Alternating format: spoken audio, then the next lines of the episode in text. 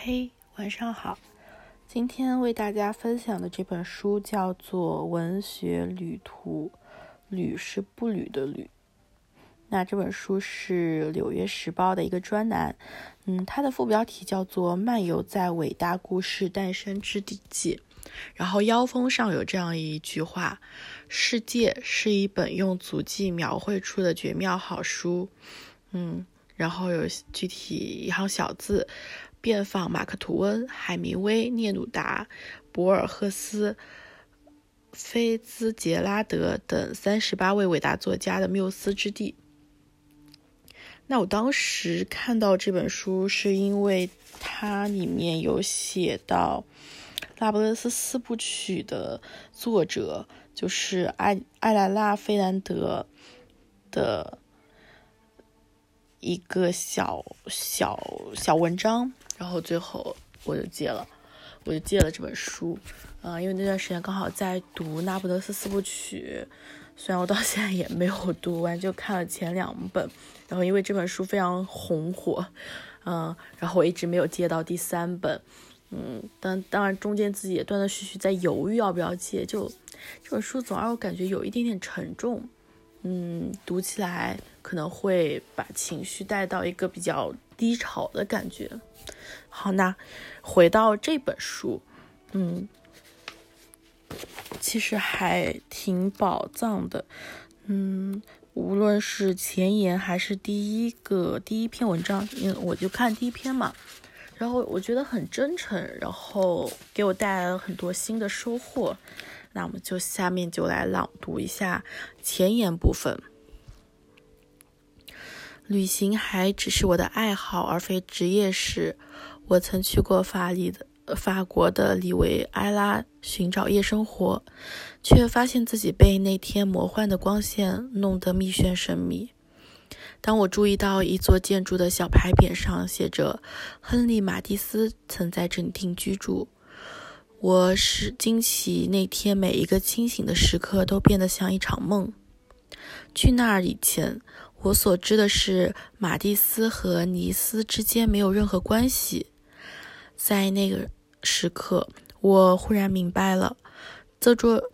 这座城市曾如何的激发他，令他创造出了和这里一样值得崇敬的作品。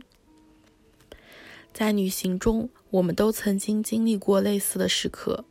闯进一名艺术家，包括用文字来作画的人，曾经踏足的地方。每每看到竖立在公园中央的雕像，一条用名人的名字命名的街道，或者一座用故居改造成的小博物馆，我们都会惊奇。但这并不该是我们意料之外的事。整个世界就是一个装满田野、森林和城市广场的衣物箱。这些景致曾引领我们中的佼佼者创造出流芳百世之作。触摸着这些遗物，我们这些旅行者变成了信徒，会思考他人是如何成为他人，又是怎么创造出这些作品的。我们会四处打量，并情不自禁地思索：这座小山和清晨的雾气是否给过他一丝火花？这个地方对他来说是灵感源泉，还是偶然路过？自1981年，解答这类问题便成为文学旅途最鲜明的任务。那时，《纽约时报》把文学旅途当成一个短期项目来运作，它在接下来的多年间时不时的出现，直到成为一个完整的专栏。如果不论出处的话，这些篇章中的巧妙构思几乎和《纽约时报》一样古老。一八六零年攀登的一篇文章，记录了一次前往埃文河畔斯特拉德福拜访天世界级的天才大师莎士比亚的出生地和墓地的旅行。报道忠实地记录了这个世界闻名的天才作家曾经留下的足迹。周围的环境静谧安宁，无比美丽。我想。那个曾在这里度过童年的人，应该汲取了这周遭的特质，变得温柔、善良、充满爱意。这一点儿也不奇怪。这篇古老的文章便是文学旅途系列的早期样态，探寻了一个作家的个性、作品与其周遭环境之间的关系。这一系列作品涉猎广泛，每篇文章写作的切入点也和那些文学巨匠各自的风格一样多样。例如，马克·吐温的《夏威夷》这篇文章，作者。仔细查阅了马克·吐温在夏威夷岛上居住的四个月中寄出的信，而不是回说马克·吐温的小说。奥尔汉·帕慕克的《伊斯坦布尔》则是另外一种风格，让这位诺贝尔文学奖获得者做导游，带领我们穿行于这个他居住了四六十年的城市，他称其为故乡。而这些文章都有一个共同点，每篇文章都给读者提供了一个崭新的视角，来重新看待这个艺术家和他的缪斯之地。通常来说，一个不寻常的组合就已经非常新颖了。在埃塞俄比亚的南波，那是该诗人人生中极少被提及的经历，但也有时像达希尔、哈米特和旧金山那样。这座城市在转型之前一直和这位小说家紧密地联系在一起。事实证明，在资本浪潮的席卷下，这座城市的冷峻气质已经所剩无几。随着文学旅途的发展，《纽约时报》的触角开始伸向更远的地方，从美国、欧洲到阿根廷、马提尼克，还有越南。我们还加入了当代知名作家，例如牙买加秦凯德和安莲娜费兰德，追踪了他们的足迹。与此同时，我们也一直在寻找一些能够用同样的热情来注视这些地方和人的作者，寻找我们最好的足迹，及时捕捉他们对于某位作家和场域的热爱。这样的消遣，通过提供一个目的，使得在路上的旅行者们沉浸当下的情景。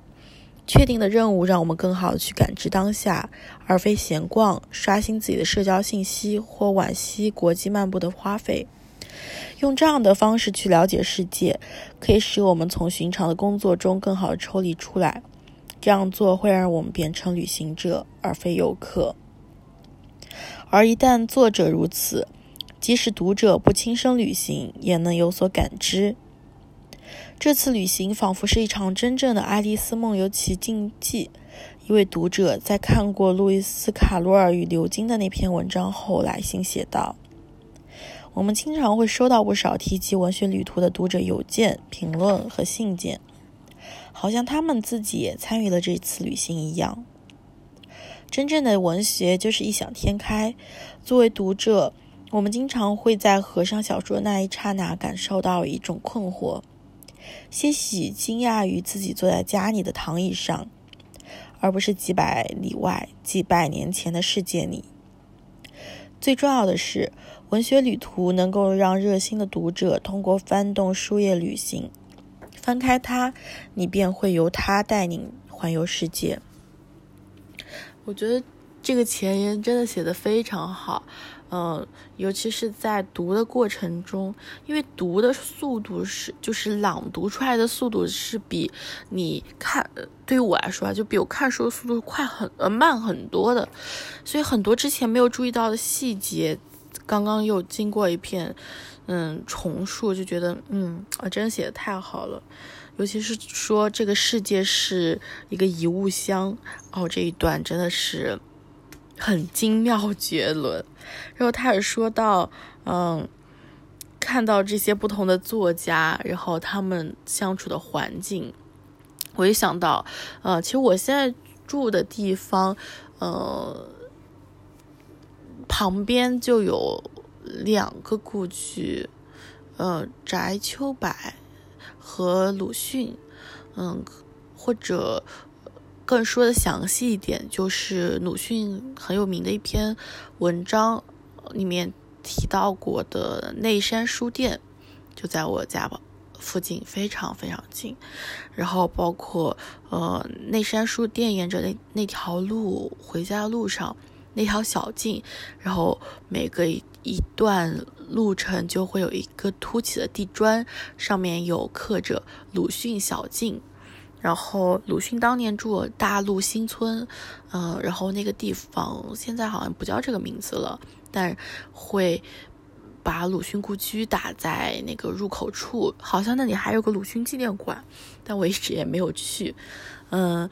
家附近还有一个美术馆，觉得哪个周末可以抽时间就逛一逛美术馆和鲁迅纪录馆，也是一件很美妙的事情。那这本书，它真的让我去想了几个点，一个是，呃，作家和一个地方联系起来，包括我之前有读过那个整个巴黎，整个巴黎属于我这本书，其实讲的就是海明威和巴黎的关系嘛。然后其他的，包括呃，就就这本书第一第一个小篇章叫。是马克·吐洛恩和夏威夷，其实他就在夏威夷只住了四个月，但是通过马克·吐温的眼睛，嗯，我们看到了整个夏威夷在几百年前的一个场景。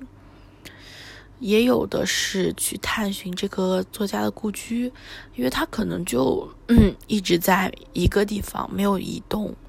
那那个地方对于他来说是一个什么样的？地位会对他造成什么样的影响？昨天的分享里面其实有说聊目标这个词嘛，就聊到其实环境对于人的影响是远比我们想象的更大的。可能我们无意识当中忽略了一些东西，比如说，在一个总是阴天的城市，在这黑一下伦敦，就比如伦敦，就总是阴雨绵绵的，那。那个时代，尤其是在工业革命的时候，就整个伦敦伦敦的上空是非常的雾霾非常重，然后又阴雨绵绵。在那种情况下，作家在这种环境中，他能感受到什么？这对他的写作有些什么影响？然后，一个常年在乡村的作家，那他的生日常生活是什么样子的？这个乡村是不是又给了他别样的生命力呢？我觉得这些答案都是值得去探寻和思考的。嗯，并不是说它本身有所谓多么有意义或者多么重要，但这很有趣，不是吗？就你的人生如果追求一个意义感。就这是无解的呀，就是人生的那个什么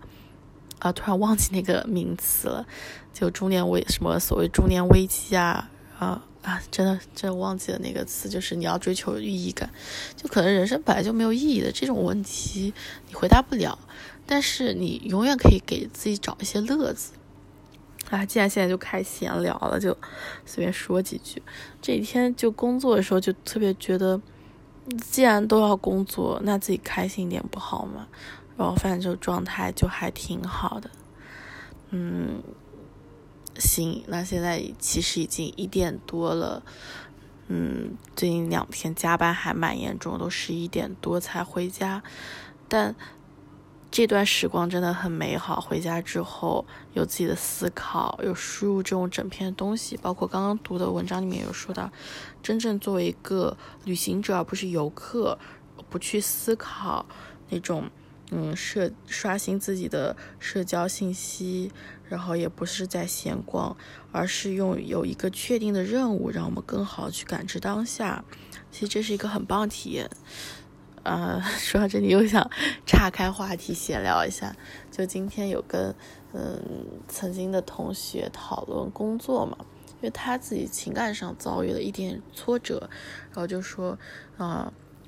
但第二天还是要去搬砖啊，然后怎么怎么样。但我其实感觉，就工作最大的一个好处就是让我们建立一种工作的秩序感，包括我今天写的文章也是在说这种，呃，整个求职。遭遇困境下如何如何解决这种求职的，嗯，也不能说倦怠，反正求职遭遇一些负面情绪吧，就 job search anxious 或者 depression，就已经到了一一些抑郁的感觉，这其实是一个专业名词了已经。那嗯，遭遇这些情况，可能你要看一看你背后的原因有哪些。嗯，首先可能是因为你对于自己太过苛刻，因为过于的呃这种负面情绪的背后，其实你太想要变好，你因为求职而焦虑甚至抑郁的背后，就是你太想找一个好的工作。那这个时候，其实给自己松松绑是比较好的。就有一本比较出名书叫《象与骑象人》，就是说人是有两个自我的。通常大家会觉得啊，我就是自我，但其实所谓的理性只是那个骑象人，而呃感性、无意识、无规律、情绪、情感的部分，其实那只大象。嗯，看似是骑象人在立的这个大象，但其实大象才决定整体方向的。有的时候就会说，感性做决定，理性来给他找借口、找理由，其实还确实也有一些道理吧。那第二个方向呢，就你可能会需要去想一下，就是呃，求职过程中是一个身份转变嘛，无论你是从学生身份到工作，还是从一个工作环境转变到另外一个工作环境。在求职的这个过程中，大部分人都是相当于是处于一个真空期，你并没有真正进入下个新的环境，但你已经开始脱离上一个环境了。那这时很重要的一个就是要重建你生活的秩序，尤其是呃你完全不在一个生活的状态，可能就嗯生活很没有规律嘛。那这时的话，你就可能要当做自己已经拿到工作了。那可能早上九点到晚上六点，或者十点到五点什么之类的，把自己规定一下。早上可能做做家务啊，收拾一下。那下午集中几个小时改简历、投简历，然后做一些面试的训练。嗯，然后晚上六点之后绝对不再去看跟这个相关的事情，而做一些可能休闲娱乐，看看电影啊，看看书什么的，就建立自己的生活的秩序感，找回对生活的掌控。是很重要的。那第三个点，其实我现在有点忘记了，嗯，但其实想说的已经说到了，就是你这种重建生活的秩序感嘛。所以工作对于我们来说很重要的一个，就是让我们觉得永远生活都是一个受控的状态，而不是一种失控的状态。所以就也还蛮感恩有这个生有这个工作的。就算你前一天晚上可能哭到眼睛肿了，第二天早上你该上班还是上班，那你也不会沉浸在那个悲伤或者什么，甚至很嗯难过，甚至嗯我也不知道更近一层的这个负面情绪是什么。反正你不会沉浸在这个事情当中，你可以很快抽离出来，然后重回你生活的秩序，就是你生活的节奏并没有被一些。嗯，突如其来的事情打乱，除非这个事情真的超级严重。虽然你最开始去工作或者去什么的时候，是会有一些抗拒的，因为觉得啊，我怎么这么惨，我可能遭遇这些事情，我还得去搬砖。但其实它是对我们整个人的状态、情绪啊，是非常好的一件事情。好，那现在就可能吹了一些工作的彩虹屁，又叨逼叨叨了很久。那今天就到这里。嗯，这本书文学旅途呢，我可能之后也会继续看，然后其其中的一些篇章，看到有一些想说的，也会继续跟大家分享分享。那其实我现在手中有两本书哦，还很巧，都是《纽约时报》的，一本叫《枕边书》，是《纽约时报》的那个书评周刊的专栏文章，就是每次采访一些作家，嗯，或者是一些嗯，具体我还没有看。反我我感觉就是翻了一下，就是采访一些作家，他们最近在在晚上睡觉前读的是什么，所以这个也蛮有趣的。嗯，那之后也会继续跟大家分享。好了，那今天就这样，晚安。